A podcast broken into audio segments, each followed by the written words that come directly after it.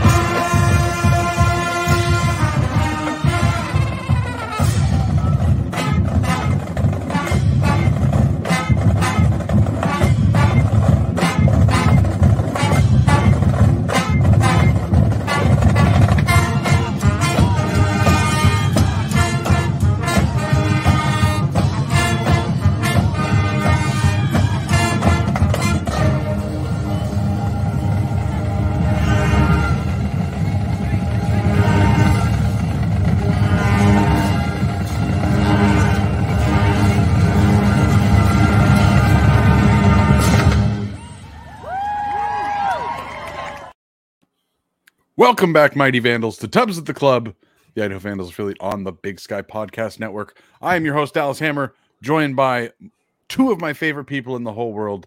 We've got Martin Heemstra coming at you live from Moscow, Idaho. Martin, how's it going? It's going good. My uh hopefully I should have a new PC next week so you can all see my lovely positive outlook face next week, but who knows for sure. I am happy Martin. to be back. I sure hope you get that fixed. It sure would be dang swell to see that face of yours. And then over in Coeur d'Alene, Idaho, last but not least, Brian Marceau. Brian, uh, the facial reactions. Where are we going with this? No, it's just the language, man. I love I love it. Um so last week, spoiler alert for those wanting a worthless history lesson. I said last week was my flu game episode. Yeah, not quite. This is my flu game episode for reals. Uh, but otherwise, man, things going well here. Um, we we will take a week off at least of volleyball stuff because we talk about that as batched news so that we have discussion points. There's a little bit of volleyball stuff. We're going to choose to wait a little bit longer to further discuss.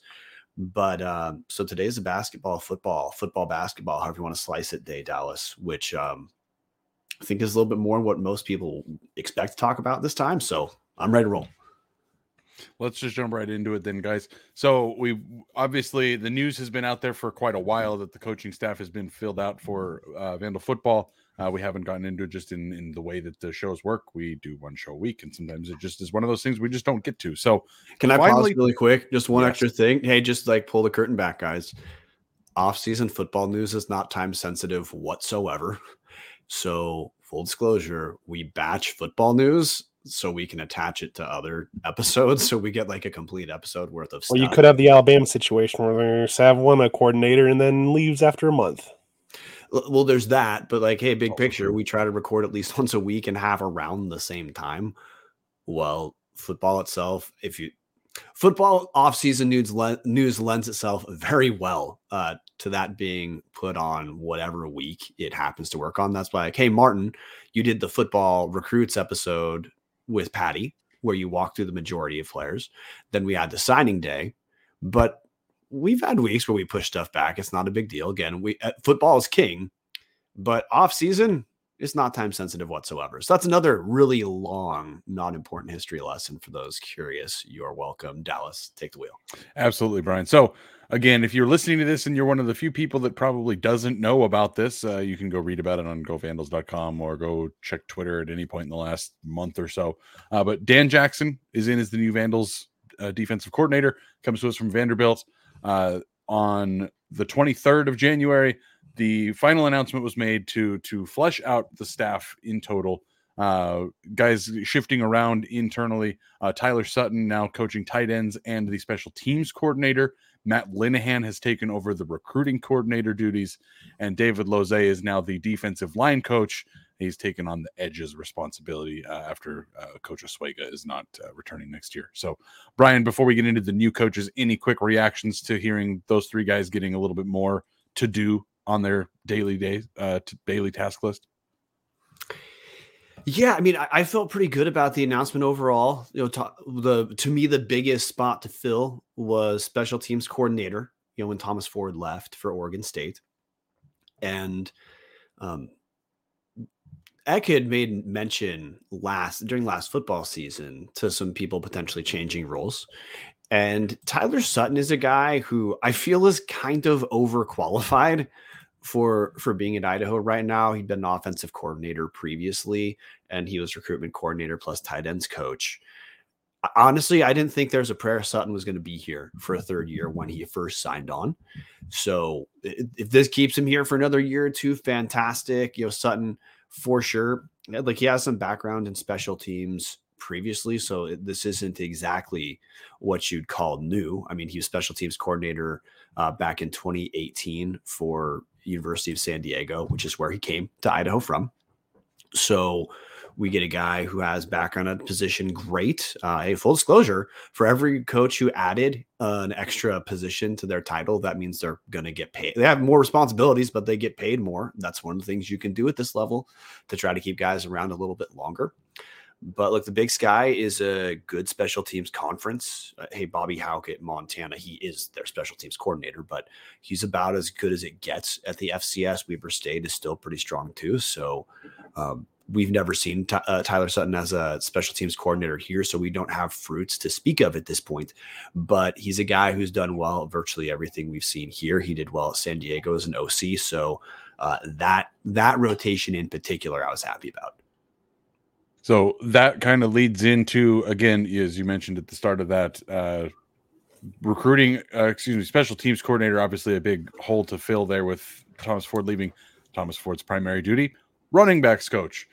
So Idaho's new running backs coach is going to be Deontae Cooper, uh, former UW uh, team captain. Actually, kind of an interesting story for anybody that follows uh, FBS or Pac 12 or Pac 10 or Pac 2 or whatever the hell it's going to be now. And Big Ten, I guess, for UW. Uh, Deontae Cooper actually played for Steve Sarkisian and Chris Petersen, blew out his ACL three separate times, was considered a can't miss prospect, and unfortunately just never did a ton because he tore up his knee in 2010 and then again in 2011, 2012. It, it, a bummer story for a guy that looked like he honestly he was probably going to be an NFL guy. I uh, had a little cup of tea there. Anyways, he goes into coaching shortly after that. He ends up at uh, Highline High School, uh, and then uh, actually had a, a, a quite a, a, good stretch there. Uh, if you go through again, rehabbed a terrible program at time. Yes, exactly. Um, they not not great. They were four and six uh, when he took them over. Uh, very next year, they went four and zero oh in conference, made it to the two A playoffs. had the COVID year, which you know was made stuff super weird. Uh, but then over the last three seasons, they went 28 and 7, uh, 18 0 in league, uh, state semifinals in uh, 2022. Then in 2023, they made the quarterfinals, went 10 and 2, uh, 10 and 2 back to back years. So very good as a high school head coach. Now finally getting his his chance here as the running backs coach at Idaho. as Martin says in the chat, hey, I remember him when he first signed at Washington and then Highline was ass back when he played them in 2009, 2010, 2011. So, um, your thoughts, Brian, on Deontae Cooper as the new Vandal running backs coach? So it's hard to bring up reaction to Cooper without reaction to other positions, but one of the things that I like, and this was persistent with Jason Eck's first staff, uh, the the guys who rolled over year two and now year three when he's having to reassemble. I like that what Eck does. It it honestly feels like the opposite of what Bobby Hauck until recently did at Montana, which is um, Eck has a pretty broad re- has chosen to hire guys and offer guys that gives a very broad range of experience, both coaching experience, lived experience, playing experience, and then of course recruitment footprint experience. So Deontae Cooper, easily youngest guy on the staff. It's his first. It, this is his first college coaching job, or not. He's probably he's close to Matt Linehan's age, but he he's young. Uh, this is he's the least experienced guy at the college level, but like doesn't bother me at all. Like, hey, phase one, he's probably why Marquan McCraney is coming to Idaho, the highest rated recruit in like Idaho slash Big Sky history around there, which we all know. They cannot not trying to dismiss recruiting work. We all know recruitment ratings don't necessarily pan out, but recruitment ratings are also not like completely rectally derived. I'll just say like, hey, there's some obvious athleticism from McCraney. That's why he's rated as high as he is. Well, Cooper's probably a big reason why he's over here. So phase one, we have that. Phase two, one of the big PTSD moments I had when Thomas Ford left was the success that Idaho had had recruiting in the Western Washington region. You wouldn't say that's exactly because of Thomas Ford, but it certainly was a meaningful uh, reason why Idaho did as well in that area. And Deontae Cooper looks, I mean, looks like he'll help replace some of that lost, potentially lost influence with Ford leaving. Um, I don't think Idaho is really competing with Oregon State for recruits out of that re- region for the most part. And hey, Tom Kendall saying Tracy Ford, huge help. Well, hey, I have to be vague here, but let's just say the guys that Tracy Ford might have helped funnel to Idaho, I'm not worried about them not being funneled to Idaho with this new hire. So uh, look, I, th- I think it checks some boxes, and I just like the um, homogeneous nature of the staff or sorry, the heterogeneous nature, not how the heterogeneous nature of the staff of young guys, old guys, guys who are rising, guys who are settling, guys who are moving up to new coordinating positions, guys who are bouncing back to position coaches. It covers a ton of potential experiences and a ton, there's a ton of different ways where you can explain how the type of guy who's going to connect with different players or recruit different players here, that box is checked. So that's a long way of saying, cool with it, man. I, I like it. Yeah, uh, just in the, uh, you know the the press release, obviously, X has some some nice things. Uh, Joel Thomas recommended Deontae. Uh, I believe Martin said uh, that Eck uh, had said at the signing day event that Ford recommended him. Uh, the, the, this is obviously a coach who comes to us with with high praise. Probably not a guy who's going to be here very long if the running backs look really good. It feels like hey, he might be just a having a touch over stop in Moscow on the way to trying to build a career. Hopefully, he's here for for a very long, successful time. But uh, feels like that's gonna gonna go on. Uh, Jason Mayer saying his twin brother DeAndre is the director of player recruitment at ASU. So again, there's that. You know, Kenny Dillingham came through the Pacific Northwest and is you know trying to build that Arizona State program. Brian, just the last thing uh, you you mentioned specifically, like, hey, it's it's really cool to see that like there are coaches on the swing up. There are coaches that are maybe you know not settling, but coaches that are are taking a step down from where they were. Uh, that does take us to the final addition to the coaching staff. Hunter Hughes, the new Sams and Nickels coach.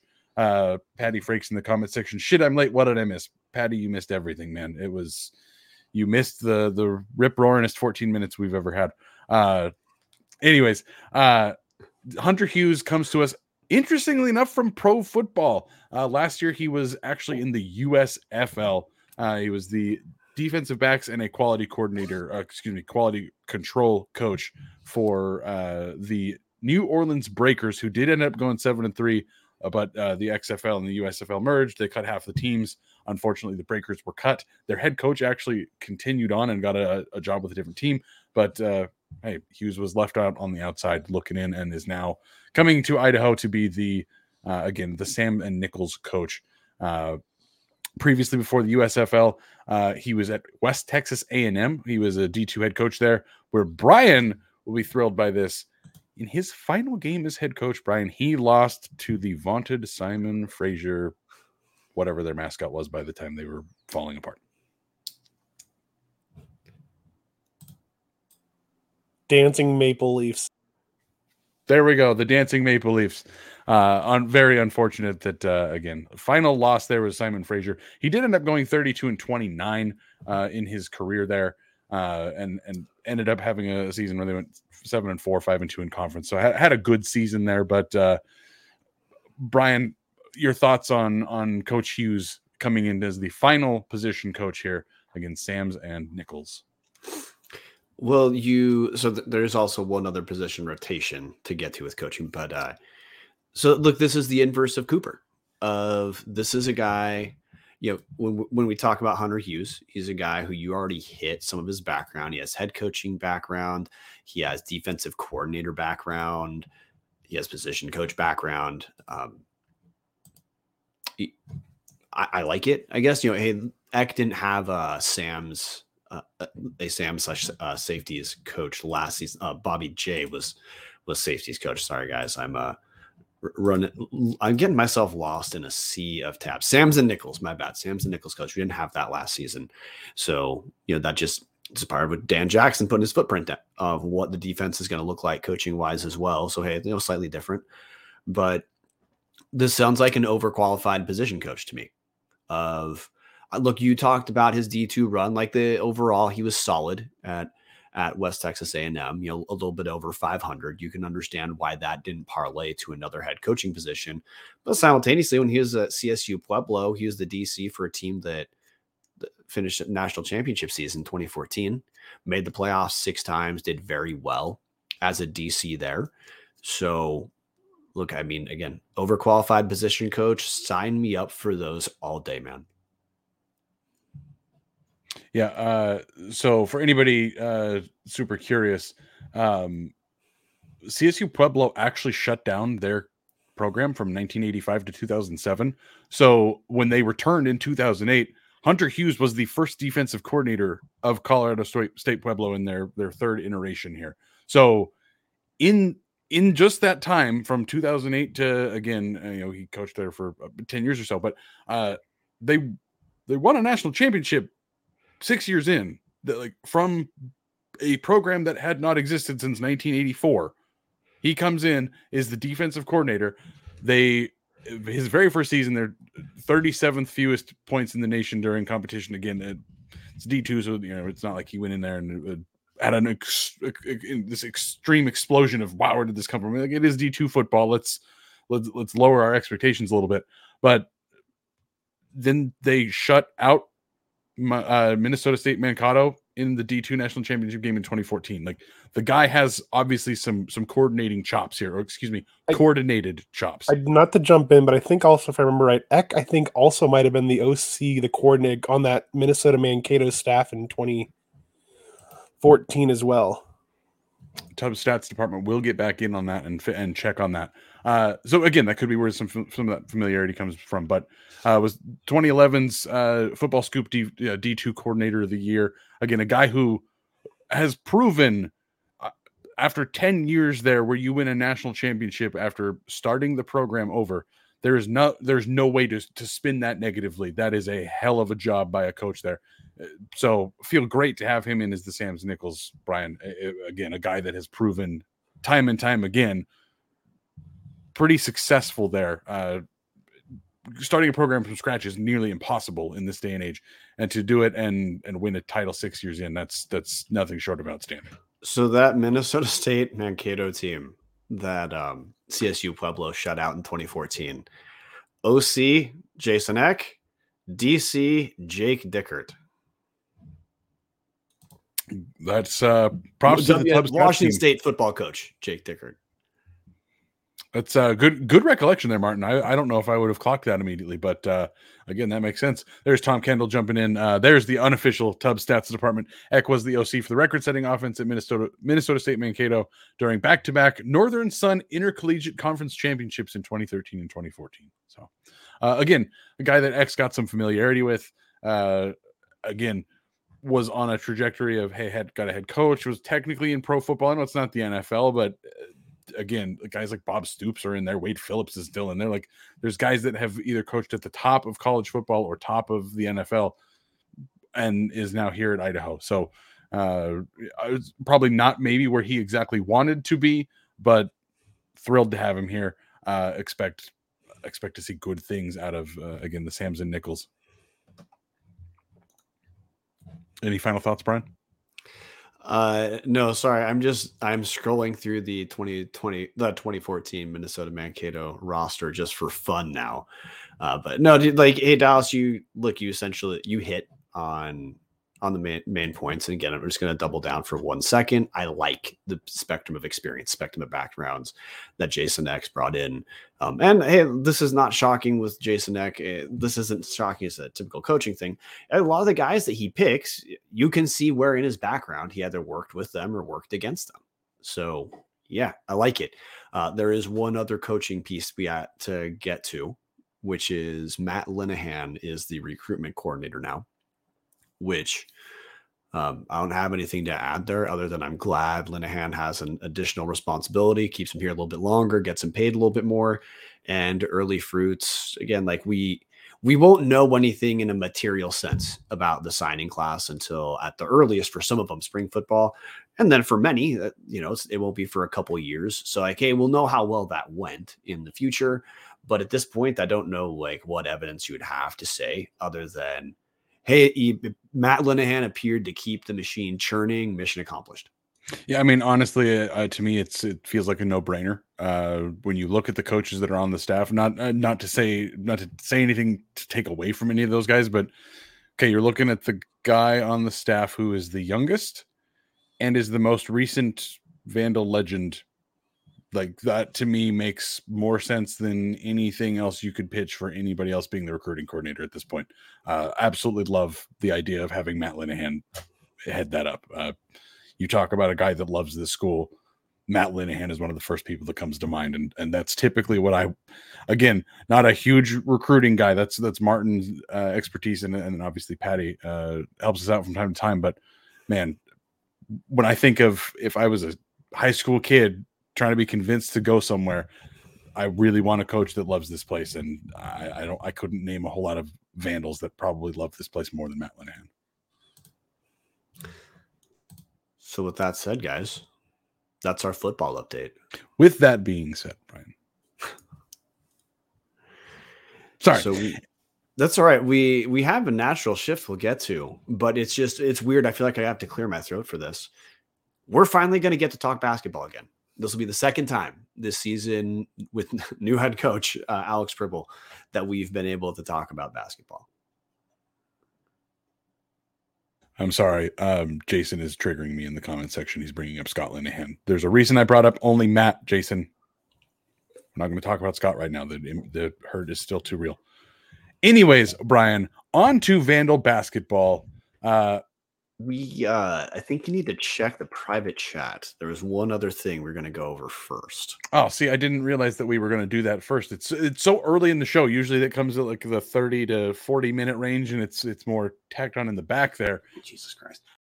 Exactly. Perfect timing.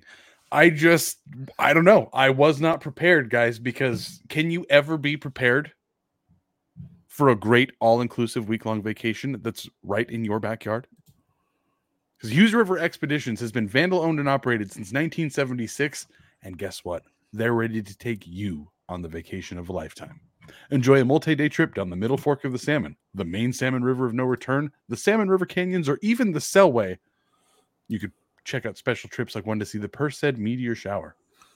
Camp on pristine beaches, run amazing whitewater, hike the scenic trails, spot the wildlife, soak in the beautiful natural hot springs, and fish the most remote stretches of river in the entire country.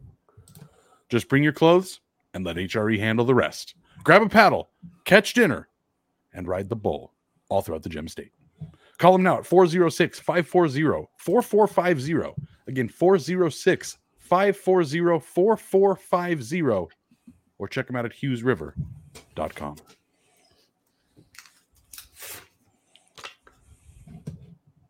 with that said, Excuse with that being said, damn it, I screwed it up. Oh gosh darn it, and I'm swearing. Man, just uh, whew, amateur hour on Tubs, guys. It's uh. Whew. Anyways, Brian, speaking of moving past amateur hour, which is what the Vandal basketball program has been doing this year, it's time to talk Pribble, Brian. Vandals only have nine wins so far, but that would have been a pretty damn good year in the Zac Claus era. Brian, where I'm gonna you're you are our basketball expert. I want you to take the wheel from me because otherwise I'm gonna crash us right into a cliff. Uh where are we going with Vandal basketball? Okay, what do so you want to talk about? I want to get us uh, updated on where we're at uh, because honestly, the last four games, it's felt like Idaho's turned over a new leaf. So let's get caught up on the season briefly. So Idaho sits at nine and fifteen overall, seven seven and fifteen versus D one teams, but two of those are Power Five. So you want to call that seven and thirteen the actual record? Go ahead. But at nine and fifteen overall, one we're one win away from tying the Zac Claus mark from last year, two from beating it. So hey, phase one, just just get to that eleventh win, man. Please just get that eleventh win.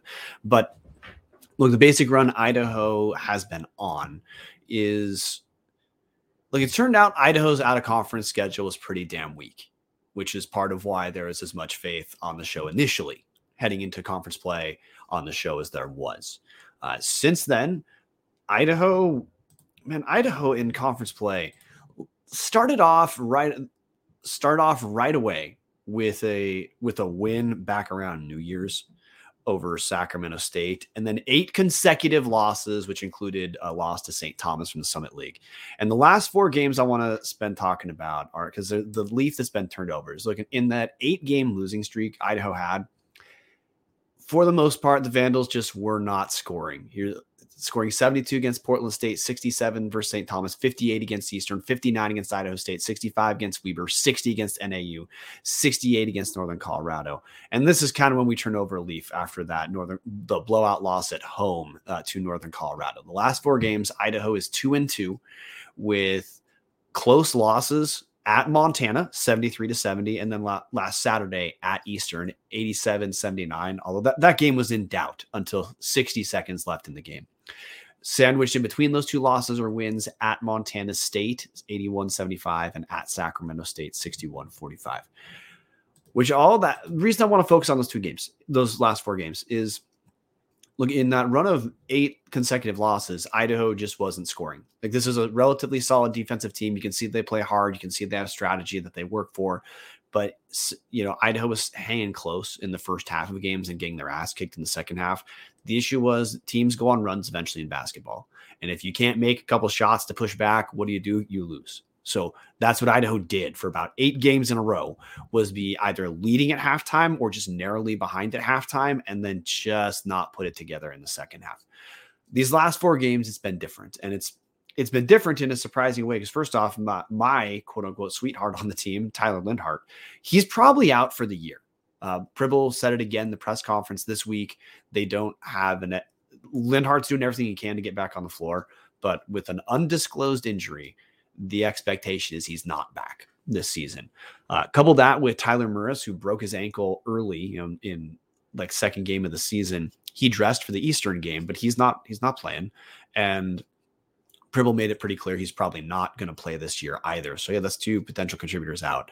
Idaho's been starting to get contributions from places it wasn't getting it quite as much early. One of which is Kyson Rose. Kyson Rose is he started at the four spot, which is you know, hey, power forward. If you're not familiar with that with that term, he he started the season as the four for Idaho, then went to the bench when Linhart emerged. Then when Linhart was hurt, uh, Rose came back in. And in the last three games for Idaho, Rose has played some of his, or last four games, Rose has played some of his best basketball. You know, if you want to look at his, um, the game log for Rose, we've, he's, uh, he scored over 13, between 13 and 15 in each of the last three games. And he's doing so Early in the season, he was essentially a spot up three shooter. He's not doing that anymore. They're getting him rolling to the basket. They're getting him in post up situations. He's just contributing in ways he had not been before, which is what Idaho needed. If they're not going to, they don't have any all big sky talent on the team. They needed to get a little more bump up in production from a handful of guys. Kyson Rose is one of them. Dallas. Yeah, honestly, Brian, uh, the one thing I, I I've seen in the the last handful of games here is that the it is really nice seeing Kyson Rose uh, develop, obviously. Um, but between Rose and Mims, uh, it, it feels like you're pretty confident and you're going to get somewhere between 25 and 30 points. Uh, you know, sometimes there's there's nights that aren't quite that, but feels like you're going to get uh, you you know what you're going to get out of those guys.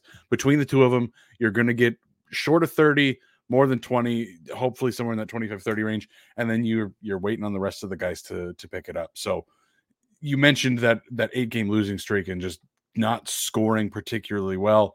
Well, what happens when you're not scoring particularly well at the end of games? You're just you're going to be gassed. Your defense just can't hold on much longer. Like it, it just happens. It happens in all sports. If you can't score enough, eventually your defense just isn't able to keep things going the whole 60 minutes or 48 minutes or whichever sport it is, however long it goes. The end of the game, if you're not putting the points up, you're just you're you're just not going to be able to do it. It is really nice to see, uh, especially in that Eastern game. I know they they did lose, but uh, a little bit better guard play. I've noticed a little bit better contribution. Brian EJ Neal in, in, particular against Eastern, twenty points, uh, seven for thirteen shooting, uh, three from six from three. I thought that that was a really nice thing to see, and hopefully that will continue. Seeing uh, seeing some of the guard play again explode. Uh, fifteen points for Neal in that win against Sacramento State. So getting a little bit of that guard play moving. I want to add more on EJ Neal too, which is look the the recruiting class that made up Pribble's roster, which hey, we all know he started that late in the game. That's the nature of taking over the way he did. It's a combination of it's mostly transfers. There's a couple freshmen, but mostly Pribble's group is transfers. And there's a mix of D1 transfers, junior college transfers, and D2 transfers. And um, it's not shocking to see a guy like EJ Neal. He's a junior college transfer. It's not shocking to see those guys take about a year to really find their footing once they land from a ju- junior college to a D1 school. Like if you have a, if you're really long in the teeth, you might remember BJ Blake back in uh, 2015, 2016. He was solid his first year at Idaho, then took a huge step his second year. If you want to remember a little bit less far back, Dom Ford for Idaho, he was a guy we talked about. Hey, maybe he's one of the few who we want to stay around. He's averaging 17 a game at Southern Utah right now uh, which is to say, look, hey, better opportunity for that dude. But the point being, it takes it can take junior college guys a little bit of time to find their footing. And my hope is that the recent spike in production we have out of EJ Neal is because he found his footing. Uh, he we really hadn't gotten much out of him for a, lot of the year, but EJ Neal is longer he's athletic and he's a solid catch and shoot player. But the thing that's been different in these last two games, Sacramento State and then Eastern, when he scored his both those games were his high scoring days for Idaho, 15 than 20. But what he did in those games that was different is he put the ball on the floor. Uh, EJ Neal put, got to the rim and finished, which that's that's something Idaho just been in that run of eight losses. They were getting nothing out of the perimeter. Um, minus they're getting some points out of Denker, but it you know, D- Denker's solid, but he, he doesn't create good, easy looks that often.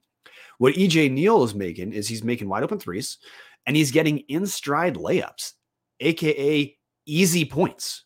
And Idaho just hadn't been getting any of that. So, in addition to the fact that Neal's a long defensive presence, um, the fact that he's putting points on the board, you well, you got to wonder how long he's going to be off the bench because he's certainly last two games he's contributing more than like Trevon Blassingame who is the fifth starter for Idaho. But Idaho's kind of rotated what they use at that three spot. You know, earlier in the year they went bigger uh, with injuries. They've had to change up because Linhart's not there anymore. But I, man, I got my eye on any. Are we gonna Trevon Blassingame is, plays the three for Idaho right now? I'm curious how much longer EJ Neal can perform like this and not get starters minutes because he, in particular, has been a huge addition uh, to get penetration on the offensive end that Idaho just they just didn't get at all early, and that was the big that was the big problem I took away from Vandal hoops earlier is they honestly looked with hey look when a team contributes real well Dallas in the first half and then it kind of falls apart in the second. There's essentially two interpretations. We know one like the brain dead one is okay, coach didn't do second half adjustments. I don't think that's the case. Um, the other interpretation is No, like the coaching staff did their job and got an under talented group ready to play and they showed up. They just they don't have tape of what the other team's adjustments are going to be. They've already maxed out on what they're going to do. So the issue is other teams adjusting and Idaho not being able to follow, not as a put down, but as a, they were maximizing their talents in the first half. If Idaho's going to finally going to keep scoring points like they did the last four games, hey, this is a different matter, and we're we're finally looking at a team that, you know, Dallas, the Big Sky has, um, you know, they, they've been in Boise for about five years.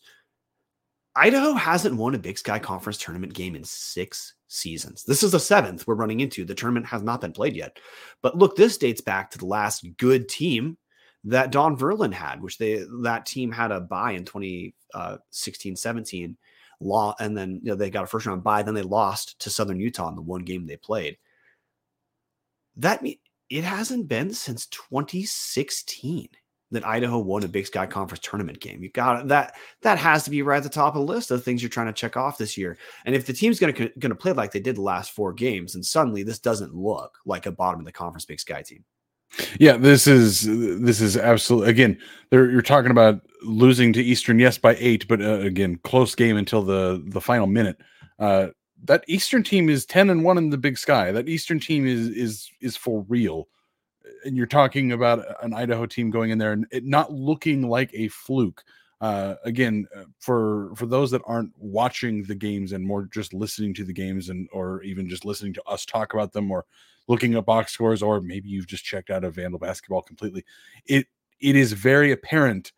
You you watch the team for five minutes and it's it's a different coached team. It feels Brian like there's there's just more there's more growth happening here than we've seen in in a lot of a lot of time. And I, I want to specifically mention you you mentioned Blassingame and, and Neal and how long it will it be until Neal is getting starter minutes. I would argue he's already started getting the starter minutes. Uh, Blassingame played 16 minutes in starting against Sacramento State, and Neal had 22 against Eastern. Blassingame had 11 minutes, and Neal had 29. Like I, I feel like Pribble is uh, is catching onto this. Will Neal start next game? Not sure. Will he start at all this season? Not sure. But i do think you can kind of just see it in in watching the games. That like neal is starting to get more run. Hopefully again like you said that's him kind of figuring it out a little bit. But uh, as, as tom kendall says hey we, we do need better guard play. Hopefully Neal and Minnis can keep it up. Uh Minnis has had a couple nice games recently. But it, it, just looking at this team brian it feels like maybe again, maybe winning in in Boise is is a stretch still. Again, we're still talking about a team that's that's three and eight in the Big Sky. Absolutely going to be one of the bottom four four schools. Not going to not going to be getting out of that first round, but there's there's potential here for the first time in in what feels honestly, Brian, like it's been. I mean, the before times, the before COVID times, like it, it's been a long time since we've had we've had the the real belief here that hey, maybe maybe things are moving in the right direction. Uh, and Patty Frerks in the comment section. Looks like Minnis tweaked an, tweaked an ankle Saturday.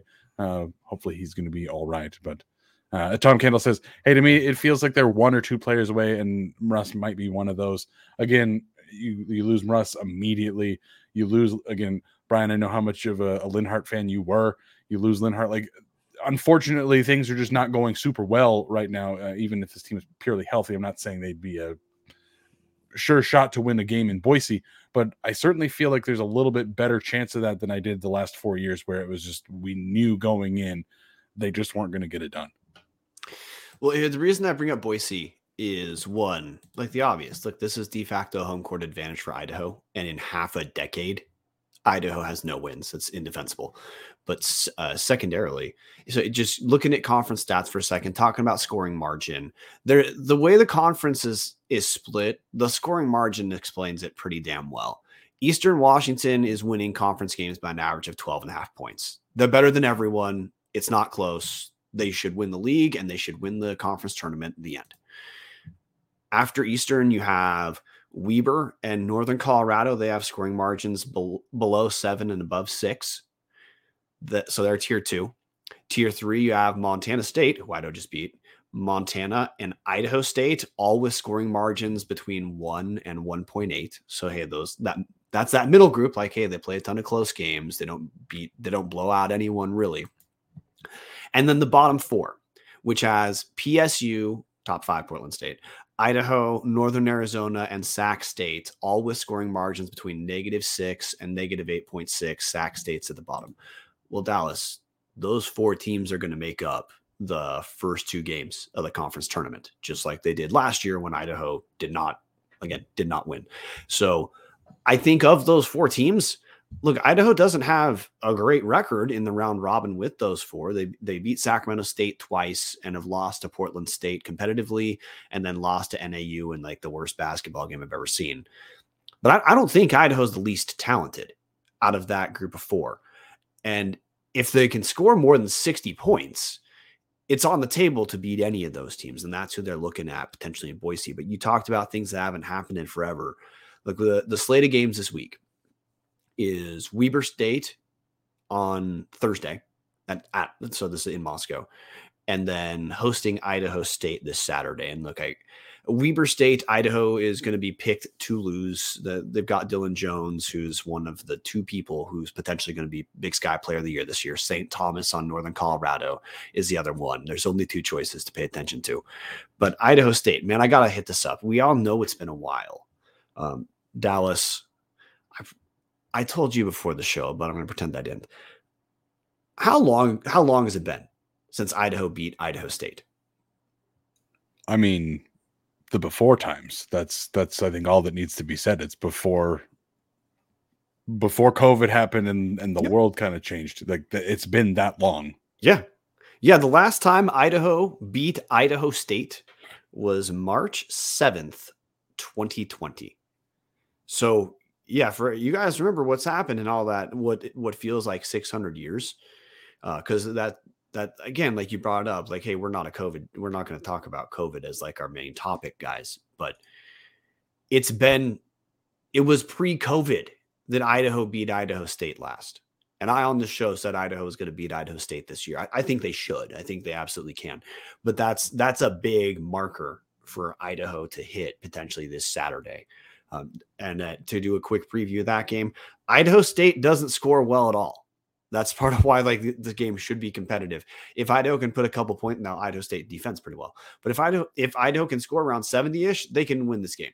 Which 70 is 70 is not asking the world. Averaging 70 points per game would put you at Idaho State level, number 6 in Big Sky play. So the look the two two games coming up if I care about one over the other, obviously I want the I want Idaho to pick up wins, but Weber State has underperformed this year. They're not a bad team. They they should be the number two team in the conference, but they're not. Um, the Idaho State game is the God. We have to finally pick up a win. Hey, Tom Kendall in the comment section saying there will be tailgating for the ISU game. I'm hearing yes. The Vandalizers published this, but also uh, we we have some patrons in Only Tub Discord who brought up, and just some other Vandal fans who they're gonna they're gonna Martin Arnzen uh, sorry if I uh, took your name in vain there, dude. Um, they're going to be tailgating at around 11:30 ish for the two o'clock game. So if you're in Moscow, if you're ga- and you're looking for something to do, hit the basketball tailgate. It won't be uh, full parking lot, but and like new traditions have to start somewhere, guys. So look, Dallas, I just put you on the shelf basketball wise for quite a while. So and you're you're kind of more of a listener on this episode anyway, getting caught up on basketball. So I guess hey, after what, we talked about, what else um what else Vandal basketball in your mind are you not clear on or you think we, we should be focusing on heading into this this week's games? Brian, as, as, again as somebody who has watched considerably less basketball than you have, uh, just as again, it's one of my lesser favorite sports and just life things going on. I just haven't had the ability to watch a ton of games. Who are the guys that I should be focusing on as a hey, you know what? It's cool. Vandal basketball's to start turning it around, but next year and, and year three and even year four of Pribble and and when we're all expecting things to have really improved, who are the people I should be paying attention to? That's that's kind of the question I want to ask because I I know that uh, there's not, uh, we don't have the the viewership for basketball like we do football. So uh, for the people that are, are here and invested and are wanting to get into basketball, who are the faces and, and and guys that people should be like, hey, this is this is a building block. This is a guy who could could contribute here for a couple years. Okay, it's a short term, long term question because hey, short term guys. Idaho, the, the goal is obviously to win as many games as Idaho can, but this is not a team that's going to compete for Big Sky Championship. This is not a team that's going to win the tournament in Boise. Um, this is playing for culture, which hey, Pribble talks about that a ton in his pressers. That year one, a lot of the focus is to build the culture of the program, which Idaho has a half decade worth of, as far as winning is concerned, garbage culture to to turn around.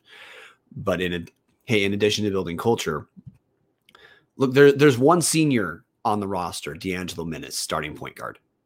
There's no prayer that only one roster spot turns over next year. Um, I, I don't don't care what's said in any any sort of press conference. I don't care what else has been enunciated publicly about any player. One, we know players just transfer, like that does happen. But two, like this is Pribble's livelihood. One way or another, he's going to get some open roster spots because this team Idaho should be better. I think, and I, I, think that we have some guys emerging that are explaining why Idaho's doing better like the last four games than early in conference play. But big picture, Pribble wants to win conference titles. He's not doing it with this roster. They have to get some new guys. So, short term, um, Julius Mims is he's a junior. He's a transfer from North Idaho College on the season, uh, Julius Mims is averaging 11.6 points per game, 7.3 rebounds. Um, he's a rim run, rim runner, which is to say he he's he's a he's a post. He's about six six foot nine. He's a very good jumper. He's not bulky. He's not a guy you want to call post up ISOs for, but he's been a relatively solid finisher. He gets a ton of dunks. He also can make what like he, he's a solid catch and shoot wide open threes kind of post. He's a very he's a building block that could start on virtually every single uh, Big Sky team uh, because he, again, he's scoring right around 12 points, but you don't have to call almost any plays for him. And he's one of the best. If he's not the best shot blocker in the Big Sky, he's the second. I don't know who else would be the second. He's one of the few true rim protectors in the Big Sky. He's on Idaho. Uh, in addition to to Mims, leading scorer is Quinn Denker. Uh, Denker, he's a he's a D two transfer as well. He's averaging twelve point three points per game on the season. Uh, shooting percentages are not exactly lighting the world on fire. He's a junior, shooting forty percent from the field, thirty four percent from three. Um, I expect Denker is going to be on the roster next year, but like the bigger deal uh, for Denker for Idaho and Denker is I expect he'll be a guy who's going to come back. And he's look, he's a kind of classic combo guard that maybe you wish was your six man in that he's a he can be a nominal point guard. He's a solid catch and shoot player. He just you know you wish he didn't have to try to create some shots for himself because that's not what you'd call his cup of tea. But he's going to be a guy for sure who i expect is going to be around for the next for the next couple years or so. And hey it's not meaningless to lead the team in scoring. So hey, that's a that's another name to pay attention to um, you, we talked about Tyler Mrus for like one second. He's not, you're not going to see him on the floor because he's injured, but he's, he's rangy and he can shoot. That's what Idaho's missing um, out of Mrus.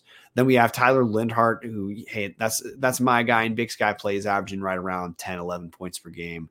Uh, transfer from University of Washington, kind of like EJ Neal. I think he just took time to get comfortable with D1 play because at UW he didn't really play very much at all, and he trans he signed at UW initially from a small school in Washington, so it's just a big jump. So realistically, he hadn't been playing the way he's he'd been used to for a long time, but he's strong, has strong footwork in the post, easily the best post footwork on the team. He's he's actually a guy you want to call post up ISOs for. Solid catch and shoot three shooter, but kind of like both Linhart and Kyson Rose are the same in that they're both solid three shooters that you want. You don't want them shooting more than two or three threes a game wide open and the way the offense had cycled for a while, both those guys were shooting, in my mind, too many threes. That's part of why Rose has been so great these last three games. Crashing the boards, run into the rim on pick and rolls, getting more opportunistic looks in it, which is what he needs to look for. In addition to Rose is also uh, is, is a solid back to the basket player. But those are those are kind of the post post guys to watch for. And then on the wing, man, these are the guys who I think they're competing for who is for sure going to be on the team next year and who is fighting for minutes. We already talked about EJ Neal on the show today. Uh, we referenced Trevon Blassingame, who he's averaging four points a game on the season. Uh, looks like he, he's he's rangy, like he's six foot four and long. Um, hasn't found his stroke really uh, on the season, shooting 40% from the field, uh, 37 and a half from three, but it, not on great volume. Then um, you know, we've got D'Angelo Minnis. He's he's the senior, uh, about five foot seven. It's listed five foot nine. He's not five foot nine, averaging just under ten on the season, but shooting thirty nine point six point uh, percent from the field.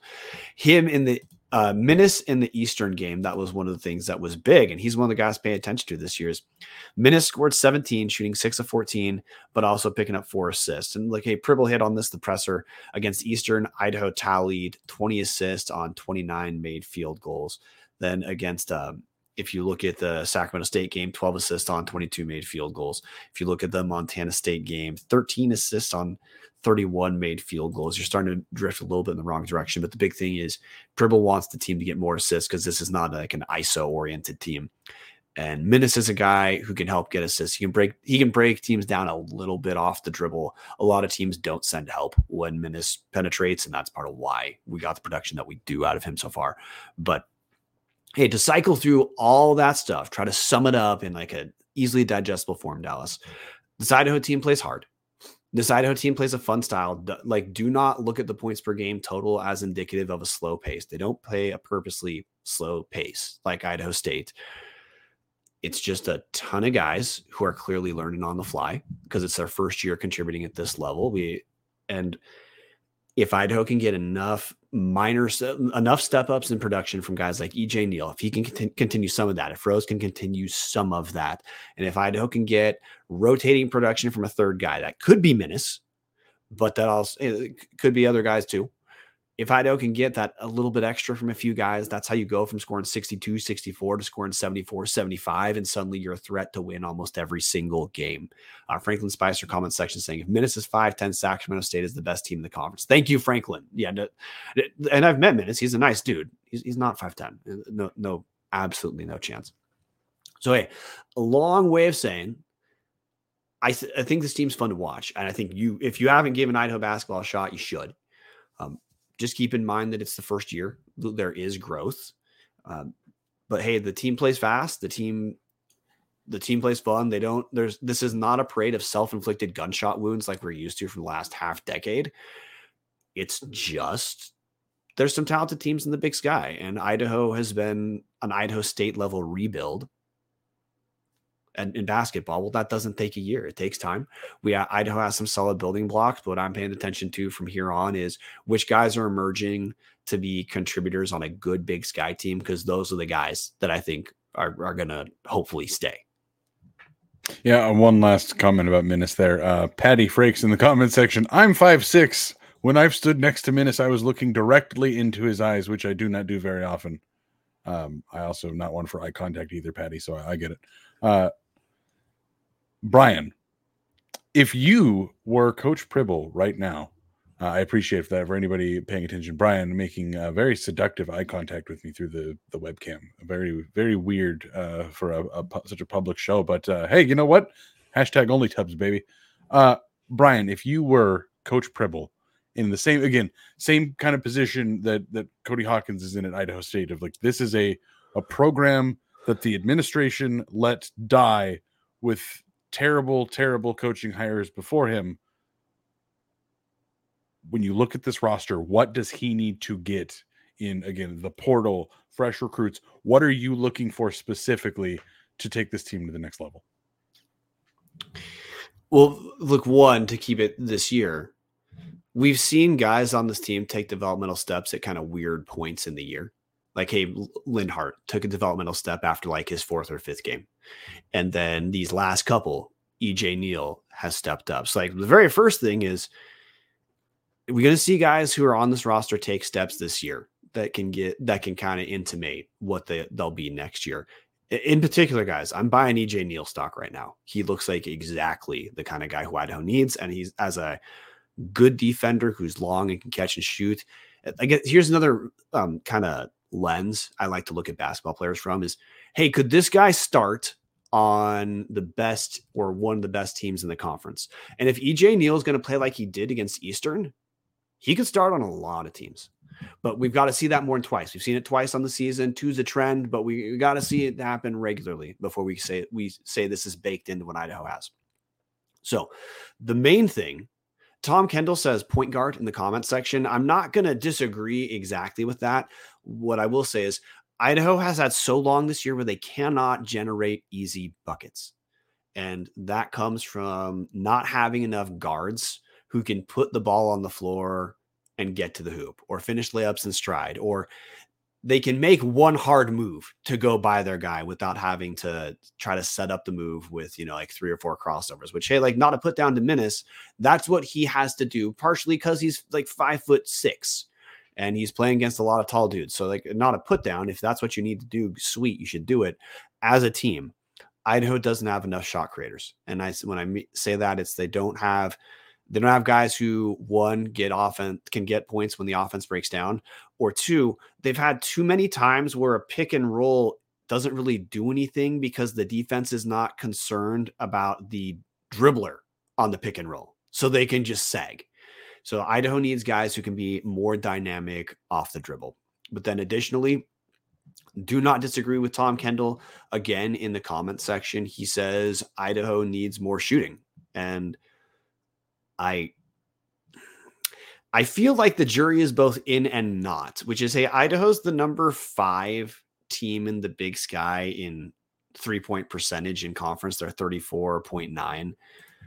But also when Idaho lost eight games in a row, there was a lot of garbage time minutes that baked in there. And I, I just feel like part of Idaho not getting good looks that I described earlier is also that they, they don't that doesn't help wide wide open shooters get good looks but simultaneously if idaho had some electric three shooters that would create openings for penetration because you have to guard that chest to chest. And idaho does not have those at least with Mrus out. Idaho does not have those. So a little bit more shooting a lot more dribble penetration. And otherwise like hey you know keep mims. He's good. Uh keep linhart He's he's solid. Keep Rose. He's emerging. That's three guys who can who can push each other for those starting two spots. So I guess a long way to boil that down is I want to see what kind of development Idaho gets from the perimeter before the end of the year. But look, this is hey, this is kind of Big Sky 101. It's a smaller conference league. Typically, this is a guard to wing driven league. There are guards and wings to get that will go to a school like Idaho, that'll go to a school like Eastern Washington Idaho just needs to get those with a little more athleticism and a little more dynamism off the dribble. As you could say, um, maybe you need some pribble dribble. Exactly. That's exactly what I was thinking. Thank you. Hashtag only tubs. Patreon.com backslash tubs the club. Uh, contribute to the show, contribute to our shitty inside jokes uh, get our tips when we have them. That's hey, when we guys just get news, the tips. yeah, this is actually one of the things that created that was weird for the show. Is we talked about Dan Jackson in the Discord like two weeks before he was announced, which then made it weird, like talking on the show. It felt like it was old news. But anyway, patreon.com backslash tubs the club costs as little as a cup of as a shitty cup of coffee. You can certainly pay more, and we love when people pay more. But support the show patreon.com backslash tubs of the club. The discord during football season is pretty wild. It's also pretty active most of the year so help us out help yourself out. Join the patreon. With that any final thoughts from the man on the bench mr martin heemstra? Kristy mayer um, jumping in the comment section. She's got the pribble dribble. Martin do you have the pribble dribble? I need to talk to my doctor first but kind of like, but to kind of just kind of, I'm, I'm not the basketball, like the men's basketball guy, and like I know I haven't talked about women's much this year. Maybe I'll just hop on Streamyard and do my own quick like 10 minute video to talk about what's been going on so far. But like, just as like more of a fan, more than like watching the men's team, like I, the games are actually fun this year, not just like like yesterday. Like I went to just rage watch the men's team's games in ICC Arena. This year, like I'm with Patrick and like they're actually fun to watch and talk about. It's not just a it's not like sitting through like stats 251 for an hour just trying to struggle my struggle struggle through. No, for a sub 500 team, I think they're weirdly fun to watch. It's like it is. They, it's like they actually have like good moments, like with Mims's dunks and like the layups they get to them. It's it is very entertaining to watch them play. No, you can see there's a lot of what Idaho does that like Eastern does. Eastern's just been cooking for a while, uh, which makes sense. Hey, Pribble was on that Jim Hayford staff in 2014, 2015, the uh, Eastern that made the NCAA tournament, the Tyler Harvey team, the Venky Jois team. Uh, all the all those assistants guys, uh, David Riley, Shantay Legans, now Alex Pribble, they're all head coaches doing you know doing their thing at, at other schools. Um, you can see where that style, and that's probably why I brought up the style not being Idaho State. No, like there's not a bunch of like meaningless motion early, just meant to milk the shot clock. No, this if this give Pribble some time, like I'm I'm still all in on Pribble. I don't really give a shit what the record is. I've I've seen progress. I, I've seen where you can know why this team's going to be fun. It's just now this is the point where as fans it sucks, but like, hey, we got to be patient. And what do you do while you're being patient? Like Martin said, just show up and enjoy what they have. And then, yeah. hey, look at the meaningful markers we can check off. One, it can happen this Saturday. Got to finally get a win over Idaho State. You got to get King Spud back. Fully on board with that. Got to get King Spud back. I just wish, man, let's tie it back to football. That way, it just never leaves Moscow. That's that's all that's got to happen. So again, I think it's blackout the arena this weekend. I think something like that for Idaho State. I believe it feels like an Idaho State troll. It it does. It really does. But it I I think there's a I think it's blackout. Somebody correct me if I'm wrong. I'm sure I am. Going to the crack webs, going to the website right now. Keep milking it. Keep milking it. Black, no, black out the Bengals. Black, black out the Bengals, Bengals man. It is, it is black out the Bengals. So if you are going down to Moscow, or if you're in Moscow, remember, black out the Bengals with that said, guys, go Vandals. Go Vandals. Go Vandals. Go Vandals. Go Vandals. Go Vandals. Go Vandals. Go Vandals.